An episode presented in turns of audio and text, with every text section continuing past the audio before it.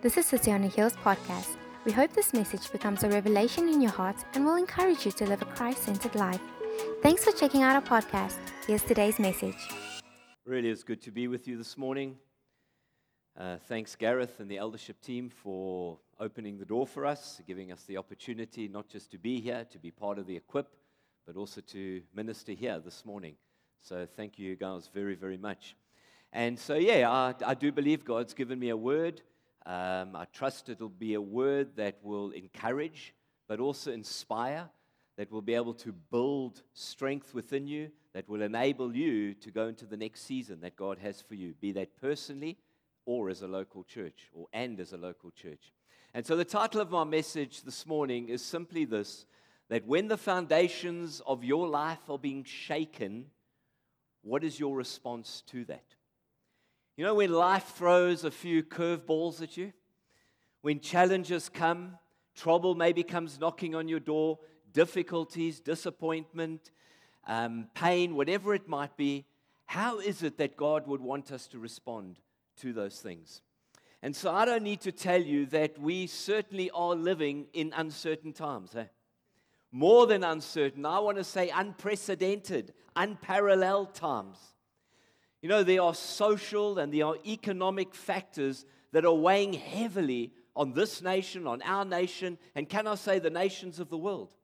You just got to put the TV on, watch the news, and man, you leave there discouraged. You leave there depressed as you realize all the different challenges that are facing us.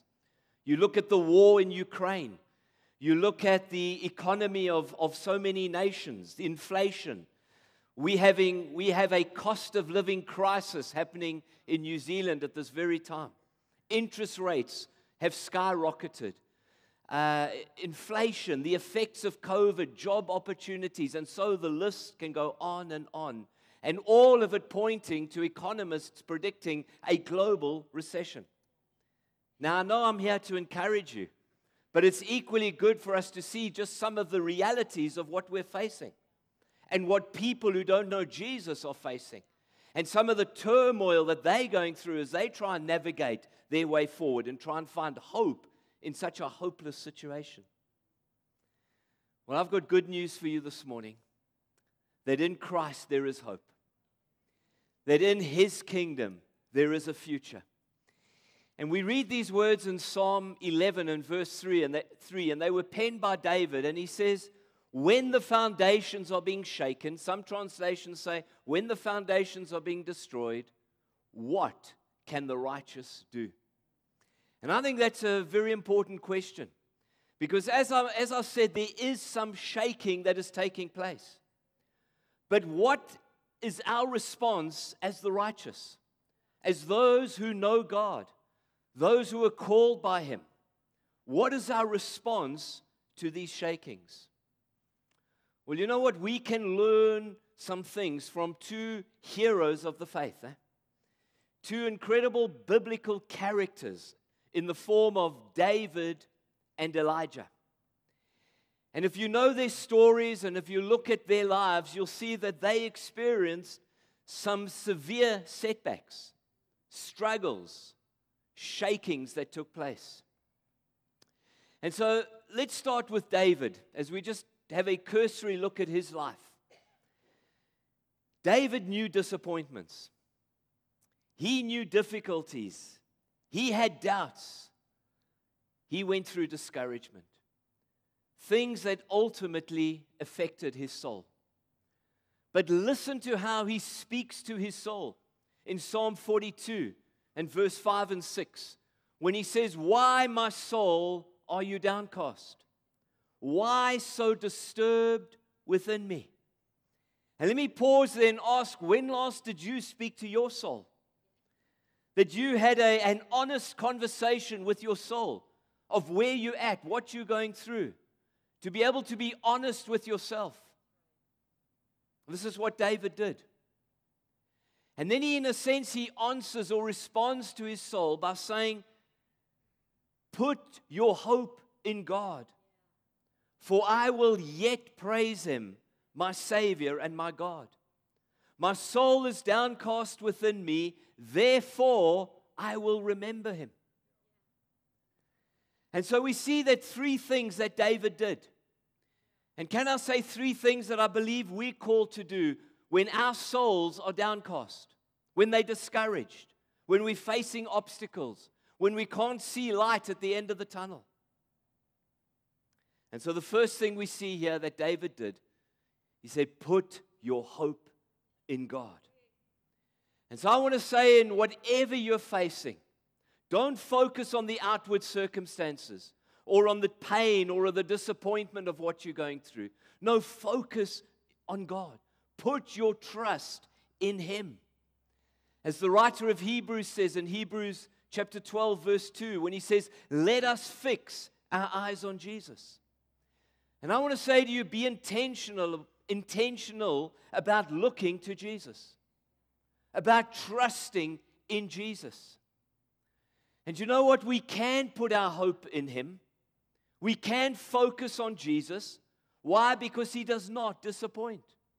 He is not fickle. He is not unreliable. He's not forever changing. No, He remains faithful and He remains committed to you, to His word, and to every one of His promises.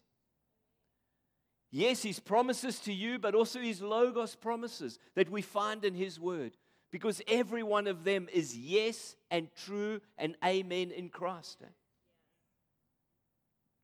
And so, where everything else might be falling around about us, He remains steadfast and He remains true.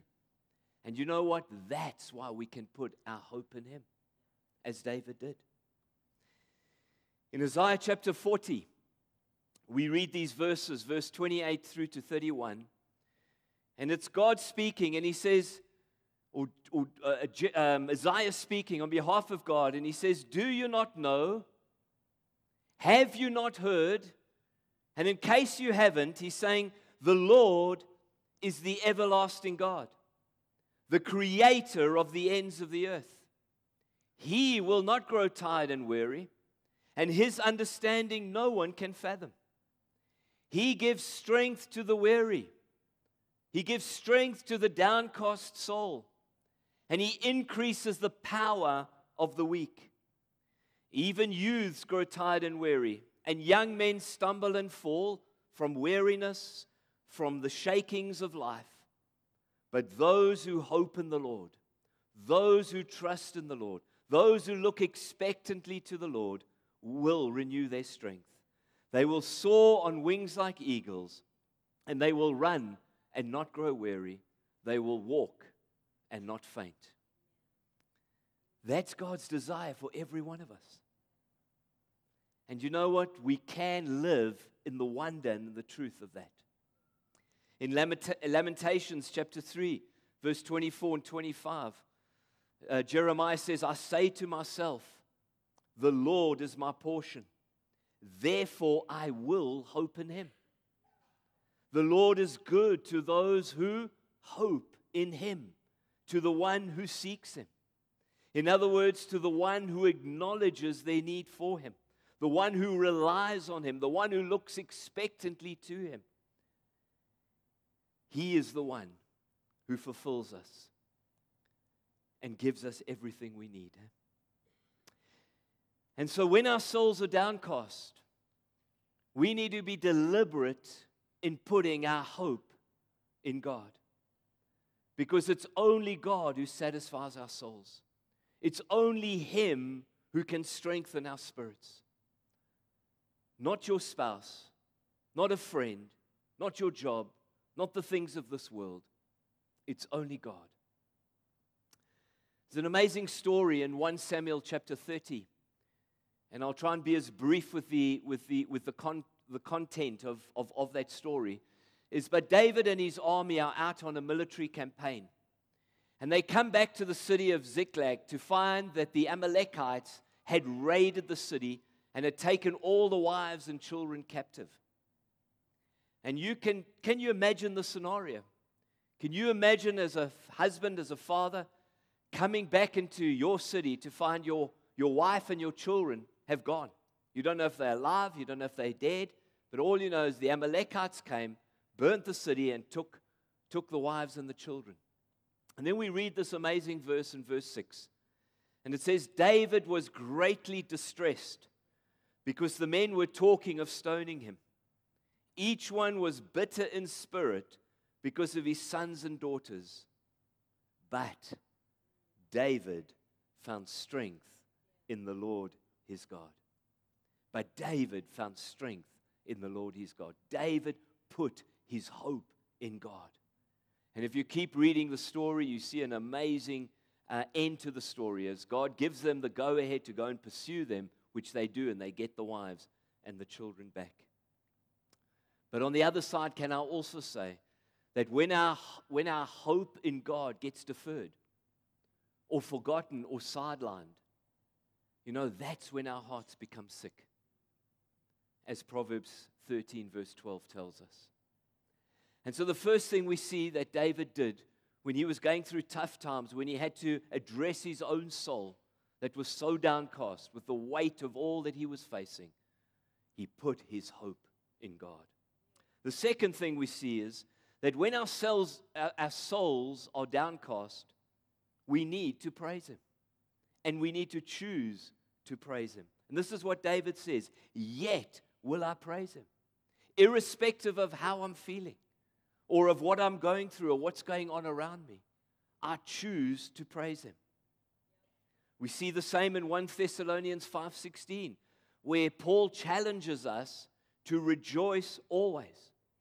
And you know what? Not just in the good times, not just when we're feeling upbeat or buoyant or any or happy, but no, to praise him and to rejoice in all circumstances and in all dispositions In fact, he says the same to the Philippians in Philippians 4 4, where he says, Rejoice in the Lord always.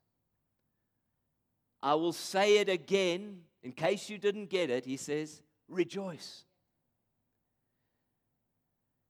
But you say, Is that even possible? It's easy for you to say that, Mark, but you don't know what I'm going through. You don't know the challenges, you don't know the difficulties. You don't know what my finances look like.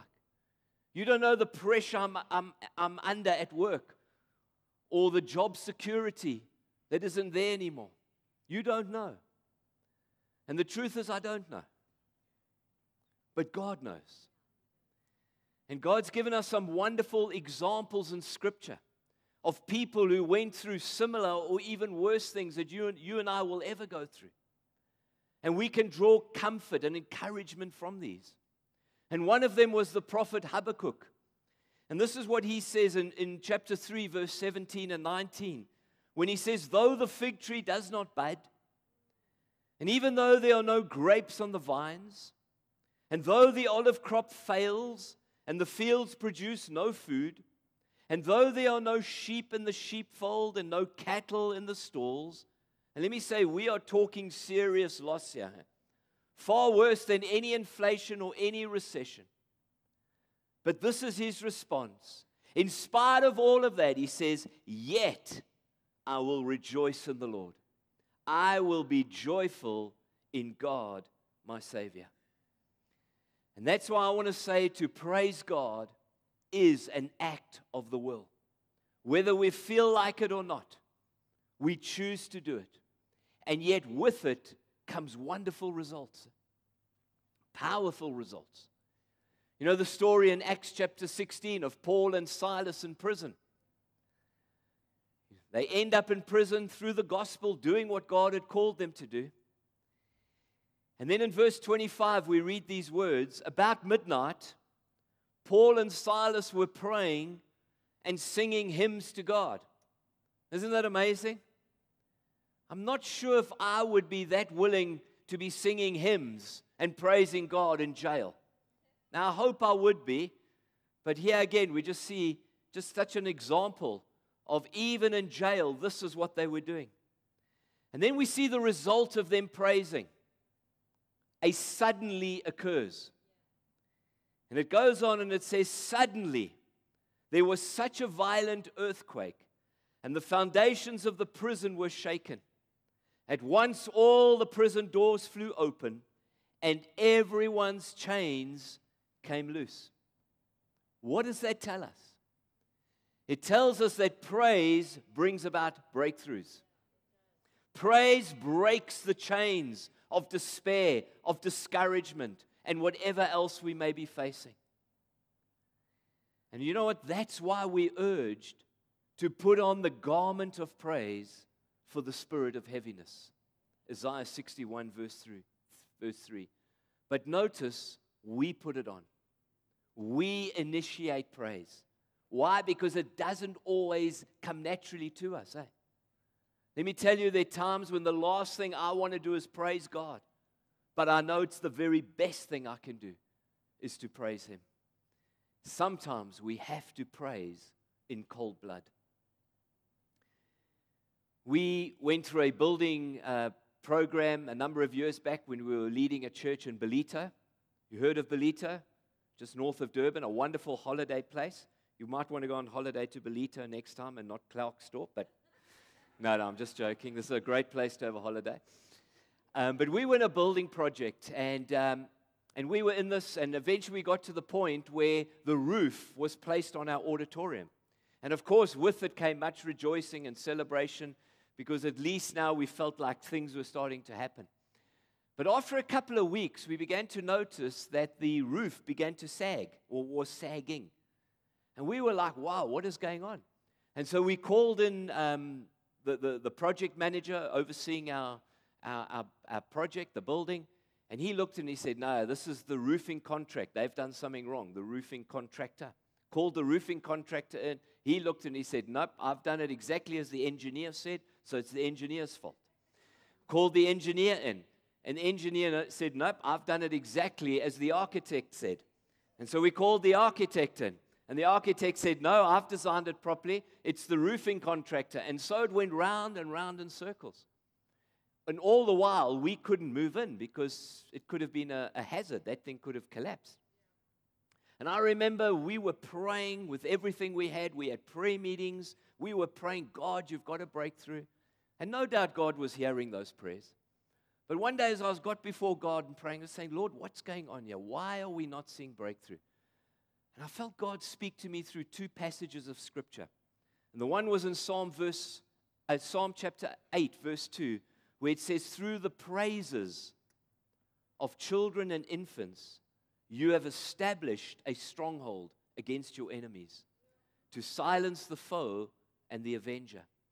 And the other one was Psalm 149, verse 6, where it says, May the praise or the high praises of God be in their mouths and a double edged sword in their hands to inflict ve- vengeance against the enemies.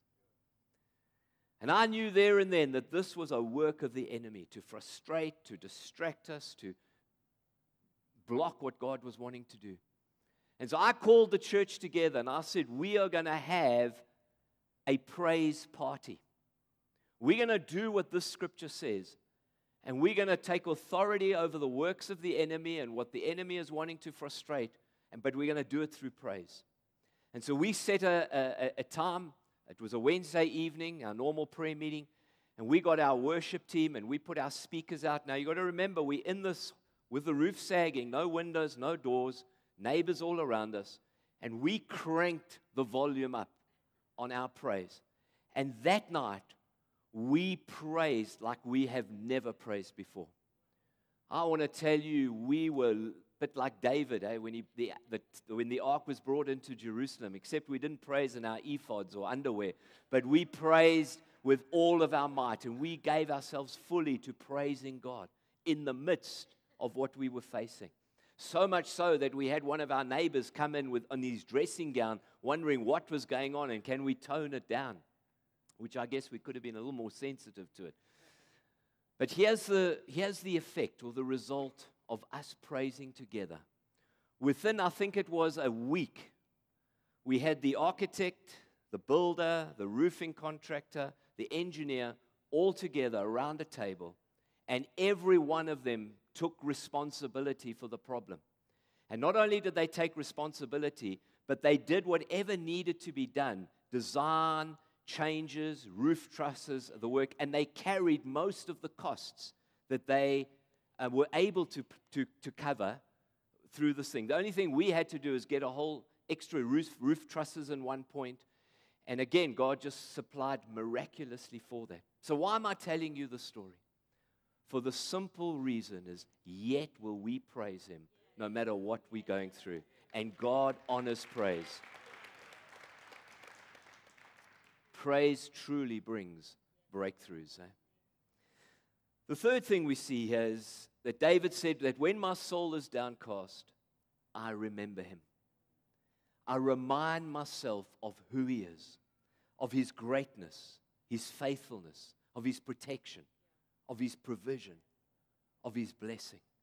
I remind myself. And we see that throughout Scripture. In Psalm 77 11, David says, I will remember the deeds of the Lord. Yes, I will remember your miracles of long ago. Because if God has done it for me then, you know what? He'll do it for me now. If He has kept me up to now, then He will keep me into the future. Why?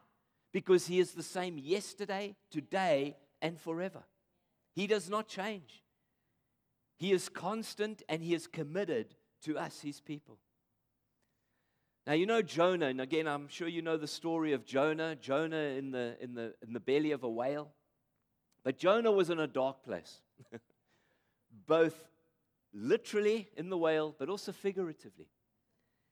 And in Jonah chapter 2 and verse 7, he says, When my life was ebbing away, I remembered you, Lord, and my prayer rose to you, to your holy temple. And you know what? It's in remembering Him and in all that He's done for us that prayer and praise begins to rise again. And rather than our souls being downcast, they begin to beat again with a renewed fervor and thirst for the living God. The writer of the Hebrews, or to the Hebrews, tells us to consider Him, to remember to think about Jesus, who endured such opposition from sinners, so that you will not grow weary and lose heart, so that you will not live in the place of discouragement and despair. Hebrews 12, verse 3. Uh, yeah, verse 3. And that's why I want to say it's so helpful to keep a journal. A journal of the things that God has said and done. Why? So that you can remind yourself of his faithfulness and of his love and of his commitment to you. It's also why testimonies are so important and so powerful. Why? Because they get us to remember, to remind ourselves and others of what God has done. And it's so helpful, yes, to write those things down so you can look back in time, but then also to use forums like here or life groups or whatever to be able to share some of the stories, the God stories of what God is doing and done. Because not only is it a testimony of what God's doing in you, but it's an encouragement to everyone else that God is able, God is committed. And so when there are some dark days of the soul, and I say if, not when, sorry, I say when and not if, when there are some dark days of the soul, because Jesus said, in this world, you are going to have some dark days, you're going to have some trouble. But in those times, David, David shows us three responses that will allow our souls to be buoyant rather than to be downcast. Put your hope in God. Keep your hope in God. Keep looking to Him. Keep running towards Him. Secondly, praise Him and keep praising Him in spite of the circumstances. And then thirdly, remember Him. Remember his ways, his nature, and his character, who he is, and how committed he is to you and I. But then there's also another hero of the faith who equally experienced discouragement and, and, and in some occasions, some deep despair. And that was Elijah. Although, in some respects, he brought some of that upon himself, eh? as we'll see in the story I'm about to read. And so it's in 1 Kings chapter 19, and we're going to read the first nine verses. You're welcome to turn there. But again, let me give some context here. Because if you go back one chapter in 1 Kings 18, which probably, I'm not, I don't know if you're allowed to have a favorite passage or chapter in the Bible, but I've got to say this is probably one of mine. 1 Kings 18 because you see this incredible story and this victory that takes place in that chapter. Elijah on Mount Carmel. Remember when he challenges the prophets of Baal, 450 of them, the 400 uh, prophets of Asherah. And he, he, he says to the nation of Israel, Let's see who's the true God here. And we all know, I think we know the story of how they, they build this altar. And he's saying, Okay, prophets of Baal, let your God set this altar on fire. And they go the whole day beating themselves, slashing themselves, cutting themselves, calling out to God. And, and Elijah's mocking them. Maybe your God's sleeping. Maybe he's on the toilet, whatever it is, but nothing's happening right throughout the whole day. And then Elijah says, Okay, it's, it's now turn for my God to show that he's the true God. But rather than just light this, this sacrifice, let's pour water all over it. Not just once, not just twice, three times. And then, of course, he calls on God, and God lights the sacrifice, the offering. Supernatural. And the result is that the Israelites, under Elijah's command, slaughter all the prophets of Baal, the prophets of Asherah. Now, I don't know about you, but if, if I was Elijah, man, I would be on a high. Man, I would be just living in, this, in, in, the, in the afterglory of everything that God had done. And that's chapter 18. We turn the page and we get to chapter 19. And this is how verse 1 opens. Now, Ahab told Jezebel everything Elijah had done and how he had killed all the prophets with the sword. So Jezebel sent a message to Elijah saying, May the gods deal with me, be it ever so severely, if by this time tomorrow I do not make your life like one of them. Elijah was afraid and ran for his life. Amazing, eh? Just got rid of 950 false prophets, one lady, and he's running for his life. And when he came to Beersheba in Judah, he left his servant there, while he himself went a day's journey into the wilderness. He came to a broom bush, sat under it, and prayed that he might die. I've had enough, Lord, he said. Take my life. I'm no better than my ancestors. Then he lay down under the bush and fell asleep. All at once, an angel touched him and said, Get up and eat. And he looked around, and there by his head was some bread baked over hot coals and a jar of water. He ate and drank and then lay down again. The angel of the Lord came back a second time and touched him and said, Get up and eat, for the journey is too much for you. So he got up and ate and drank, and strengthened by that food, he traveled for 40 days and 40 nights until he reached Horeb, the mountain of God. And there he went into a cave and spent the night. And so, what are some of the stories? Uh, sorry, what are some of the, the uh, lessons that come out of the story? Well, let me tell you, there's a preach in each of these lessons, but I just want to give the, the highlight of the lessons. And so I've got seven of them. And the first one is this that if you're not careful, fear can quickly replace faith. His fear of Jezebel overwhelmed him and even overtook his faith in God. And so, after everything that God had done in him and with him and through him, we see him now running for his life. He forgets God, he allows fear to grip him, and he, and he, and he forgets to put his trust in God. I want to say that's the first thing. Fear can quickly replace faith if we're not careful, as we see in Elijah's life. Secondly, his fear and his discouragement caused him to run. And not just run from Jezebel, but to run from the call of God and for what God had for him. And that's what fear and discouragement does it gets us on the back foot. And rather than advancing in the things of God, we retreat. We shy away from those things. Rather than pressing into God, we withdraw from God. Much like what Adam and Eve did when they messed up in the garden. Eh? The third thing we see here is that he isolated himself. And it tells us that when he came to Beersheba in Judah, he left his servant there.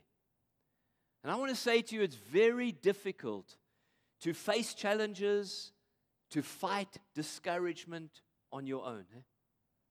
The truth is, we need others around us because no person is an island.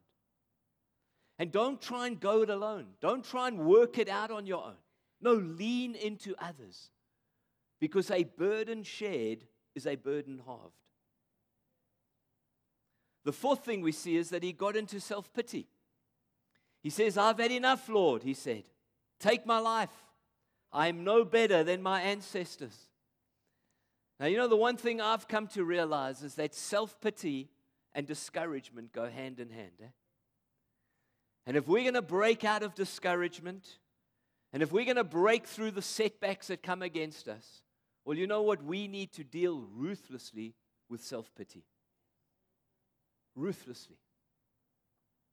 The fifth thing we see is, is that food and rest were what Elijah needed more than anything else. You know, sometimes we want to be so spiritual that we actually neglect and forget some of the basic needs in life. And so, before God could get Elijah back on track and back onto the mission that he had called him to, he needed Elijah to eat and to sleep. And that's why I say sometimes the best thing that we can do when we're feeling dejected, deflated, discouraged, is to have a good feed and a good sleep. If you're burning the candle at both ends, you know what? You're going to burn out. And it won't be long before you fall into despair, into discouragement, or even worse. Eh? And then the sixth thing, I said seven, sorry, it's six. To his credit, Elijah got back on the horse. He picked himself up, dusted himself off, and got back onto God's page and onto God's agenda. He didn't allow failure, he didn't allow guilt, condemnation to disqualify him from his call or from the prize that God had for him. And yes, he may have been knocked down, but he wasn't knocked out. And at the end of the day, he wasn't going to miss out on God's call or the inheritance that, wait, that awaited him. Now, the truth is, none of us are immune to shakings, eh? to setbacks, and to some dark and to some dark days of the soul. But it's never God's intention for us to stay there or just to accept those things or somehow to learn to cope or live with them or just to try and survive. No. He's given us some keys, keys from His Word that will allow us to break the chains of despair and of discouragement.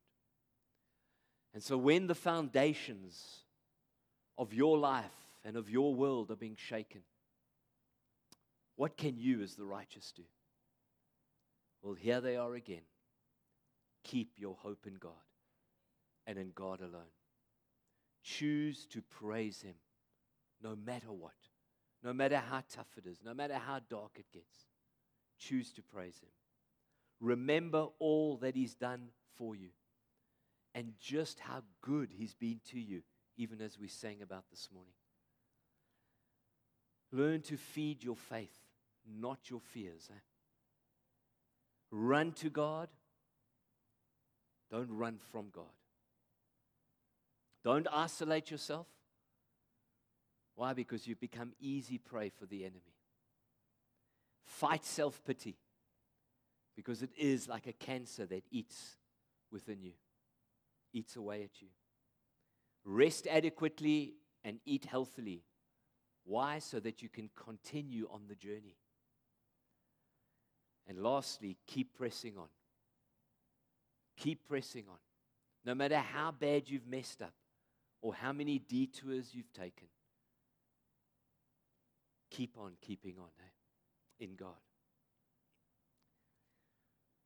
I want to close with Proverbs 17, verse 22, and it says, a cheerful heart is good medicine, but a crushed spirit dries up the bones. And I want to say to you this morning if you have a crushed, a crushed spirit, if you have a discouraged heart, be it because of setbacks, shakings, disappointments, or whatever else it may be. God wants to minister to you this morning. And not only does He want to minister to you, but He wants you to remember these things that you've heard this morning and be able to put them into practice. Because sometimes the way God works, yes, He can do some things sovereignly, supernaturally, immediately.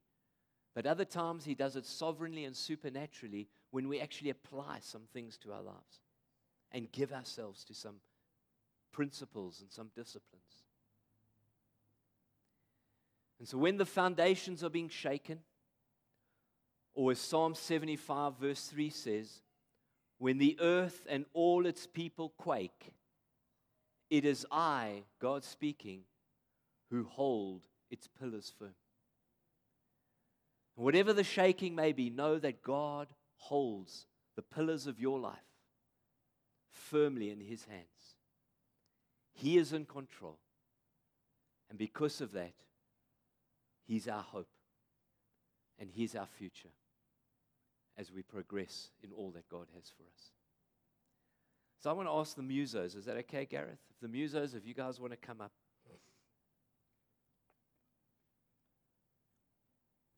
Because I felt as much as God would want us to take these practical principles away, apply them to our lives, I felt like God also wants to minister to some people here this morning.